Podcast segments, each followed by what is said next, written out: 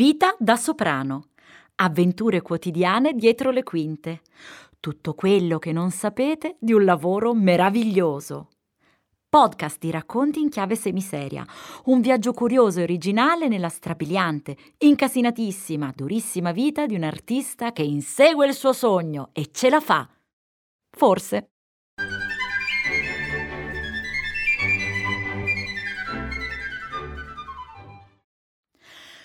Storia vera di Rosina Bonato.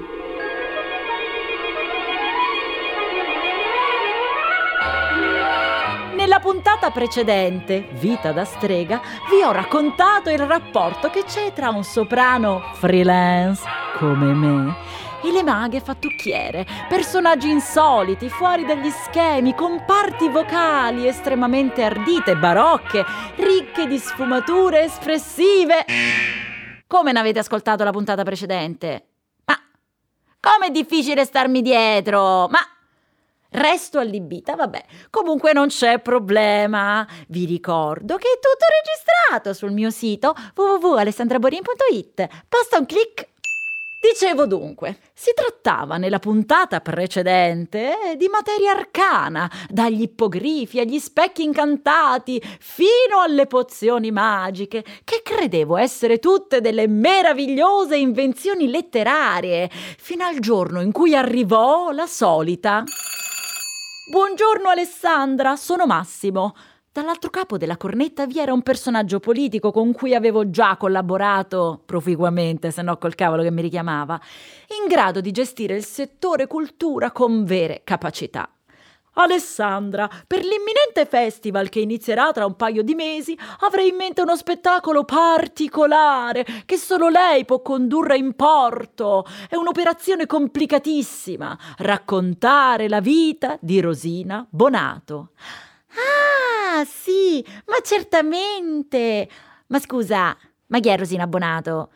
Me lo domandai ovviamente nel mio cuore, come sempre. Ma questi che pensano che so tutto? Ma no, che non so tutto, adesso mi devo andare a informare. Mi devo informare. Grazie, le farò sapere. E così con una semplice telefonata iniziò un'avventura senza precedenti che rimase scolpita nella mente della vostra soprano freelance preferita. Lo spettacolo si era deciso di farlo in una cava di pietra, dentro, proprio dentro la cava, a Zovencedo.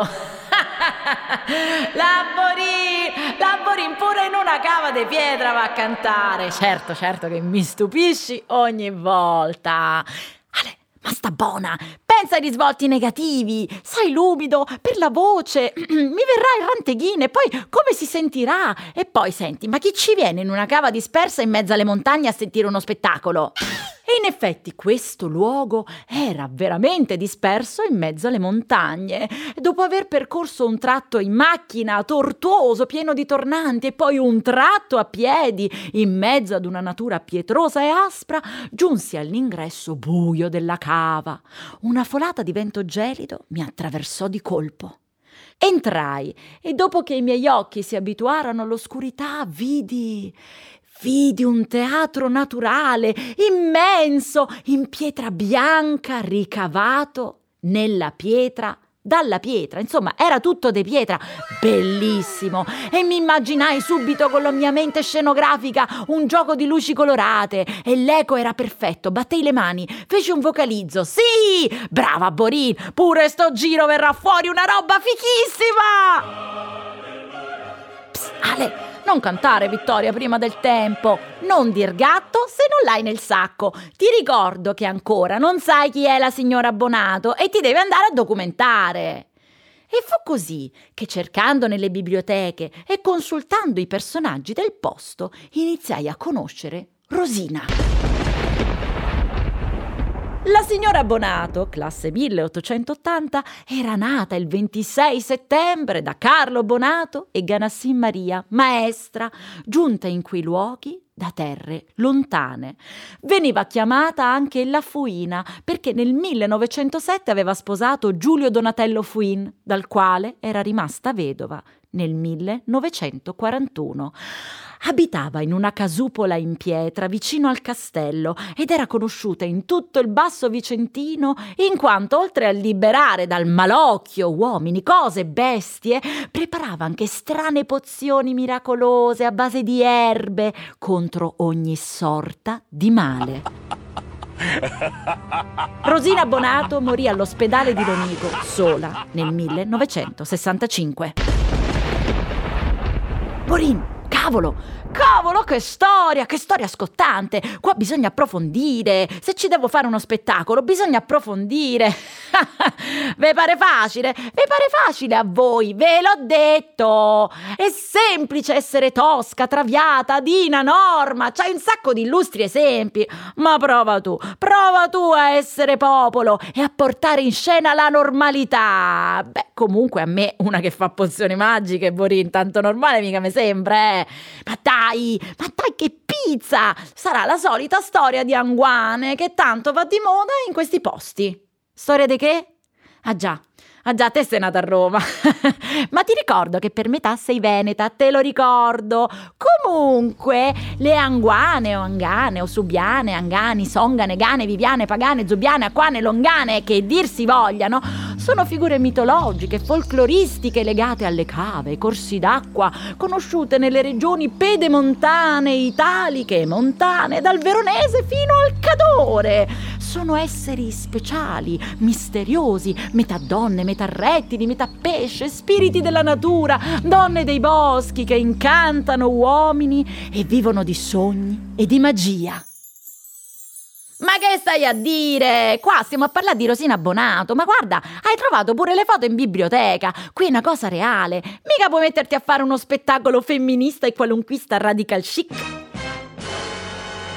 Eh già, eh già, di fatti, la signora Bonato era vera ed era conosciuta e se la ricordavano. Insomma, altro che ninfa dei boschi, altro che Anguana. Questa qui era un personaggio vissuto in carne e ossa e oh sì Oh sì che se la ricordavano, se la ricordavano vagare per le case, per i paesi lunga, sottile, ossuta, dalla pelle scura segnata dal tempo, camminando su ciabatte nere e logore dal tempo, si spostava a piedi e conosceva ogni strada, ogni via, ogni anfratto, ogni scorciatoia.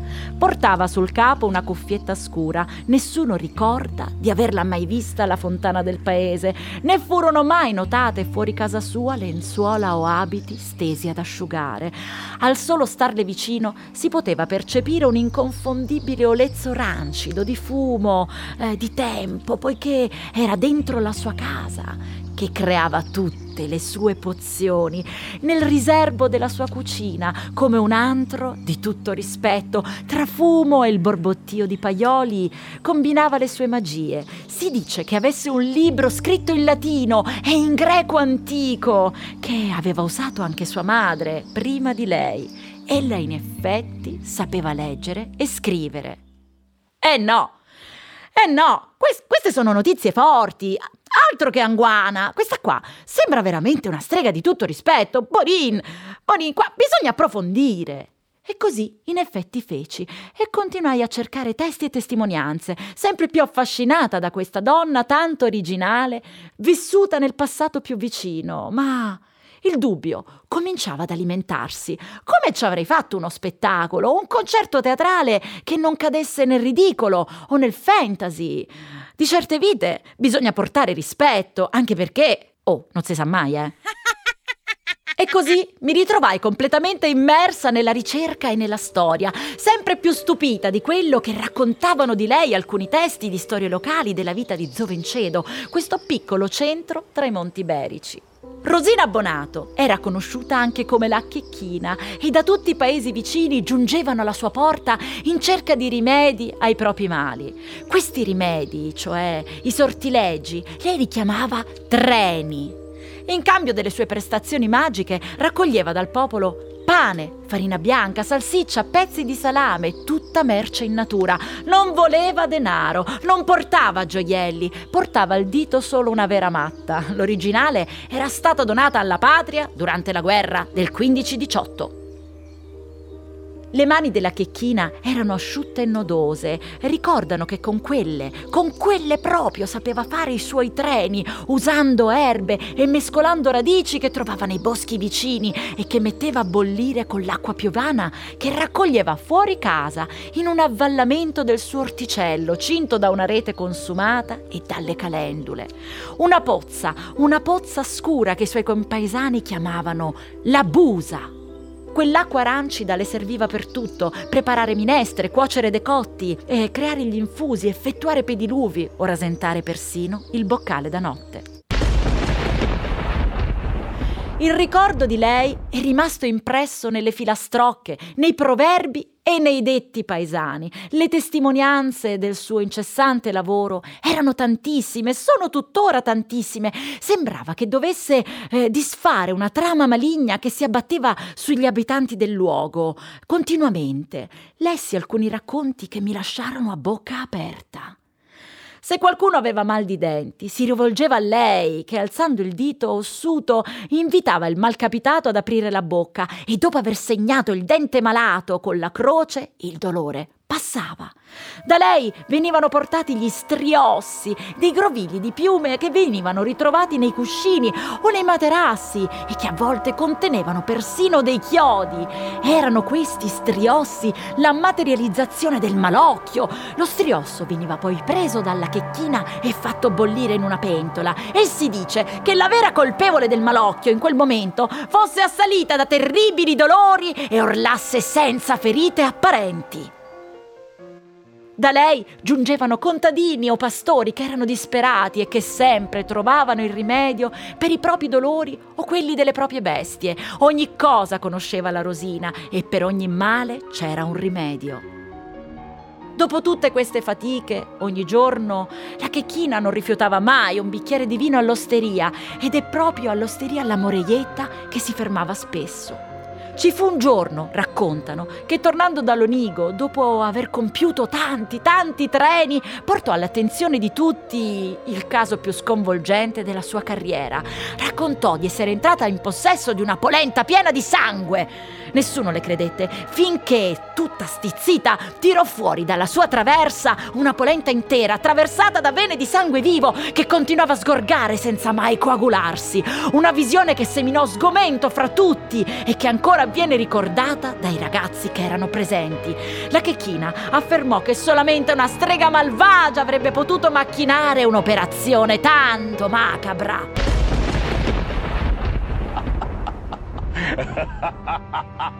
Tutti la conoscevano e in segreto ricorrevano a lei più che al prete del paese. In realtà però si dice che fosse molto sola, stimata e cercata solo per puro interesse. La maggior parte della gente preferiva evitarla. Una strega, si sa, avrebbe potuto fare dei magheggi indesiderati. C'era chi alla sola vista la insultava. I giovani per sfida gareggiavano in prove di coraggio, tormentandola o togliendole il berretto dal capo o semplicemente toccandola o persino colpendola con un sasso. Di certo, si può affermare che Rosina Bonato non abbia mai creato discordie, barattando bene qualche speranza per un po' di cibo. Sulla stria dei Berici, mille sono i racconti, che possono essere più o meno veritieri, questo io non lo so. Di certo, oltre alle foto, scoprì che venne intervistata negli anni 40 da un giornalista e trovai persino alcune trascrizioni di queste registrazioni in cui erano riportate fedelmente le sue formule magiche, in dialetto si intende, e così decisi di capirne di più. Lo spettacolo stava diventando una cosa seria, altro che veramente una cosa seria e con in mano queste frasi misteriose decisi di consultare chi mi potesse spiegare se veramente questa checchina era o no una vera stria. Tramite un passaparola, in aprile giunsi così all'ingresso di una casa solitaria che si ergeva accanto ad un fiume mi colpì una rana di terracotta che faceva la guardia ad un cancello di vetro opaco e ferro battuto che, cigolando, si aprì. Buonasera signora, sono venuta, le ho telefonato qualche giorno fa per avere delle informazioni circa un personaggio che dovrei interpretare in un mio spettacolo. So che lei è un'esperta, un'esperta di erbe. La signora mi scrutò e mi fece accomodare. Confesso, confesso che la vostra soprano freelance si era addentrata in terreni del tutto nuovi e lontanissimi dalle abitudini ed iniziava ad avere un po' di ansia. Beh sì, lo confesso, ma Oh, ma non facevo la cantante lirica, ma che ci faccio qua a casa di una sconosciuta? Ma che ci faccio qui? E così, in un momento, pensai ai costumi di scena, ai lustrini, ai colleghi tutti affettati e mi dissi: Oh, che palle! Meglio l'avventura! Eh sì, Meglio l'avventura. In un baleno tornai in quella sala scura. Mi sentivo, mi sentivo agitata come prima di un esame, ma tentai di nasconderlo alla signora, ricorrendo a tutto il teatro che avevo incamerato e che potevo recitare in quel momento, e così le mostrai le trascrizioni dei rimedi della checchina. La signora prese il foglio e lesse lentamente, con attenzione. Dopo lunghi minuti di silenzio, che mi parvero interminabili, vi dirò, in cui la signora annuì più volte, alzò lo sguardo e mi disse: Ah, beh, cara, se speri che una strega ti racconti i propri segreti, stai fresca. Però una cosa posso dirti. Questa Rosina sì che ne sapeva. E come se ne sapeva? E secondo me ora sta guardando cosa fai.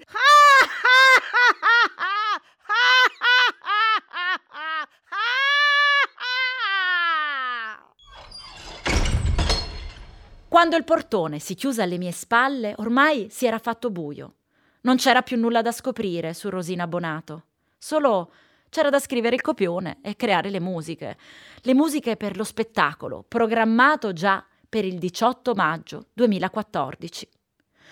Una folata improvvisa di vento gelido salì dal fiume che scorreva accanto e per la prima volta mi sentii osservata.